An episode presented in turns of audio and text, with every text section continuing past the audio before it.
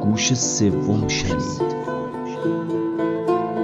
دلتنگی هایی که نمی شود به زبان آورد. دوست داشتن هایی که اصلا گفتنی نیست. و دلواپسی هایی که دمار از روزگارت در می آورد اینها را اگر سر و پا و گوش و سر شوی هم هرگز نخواهی شنید. باید با چشم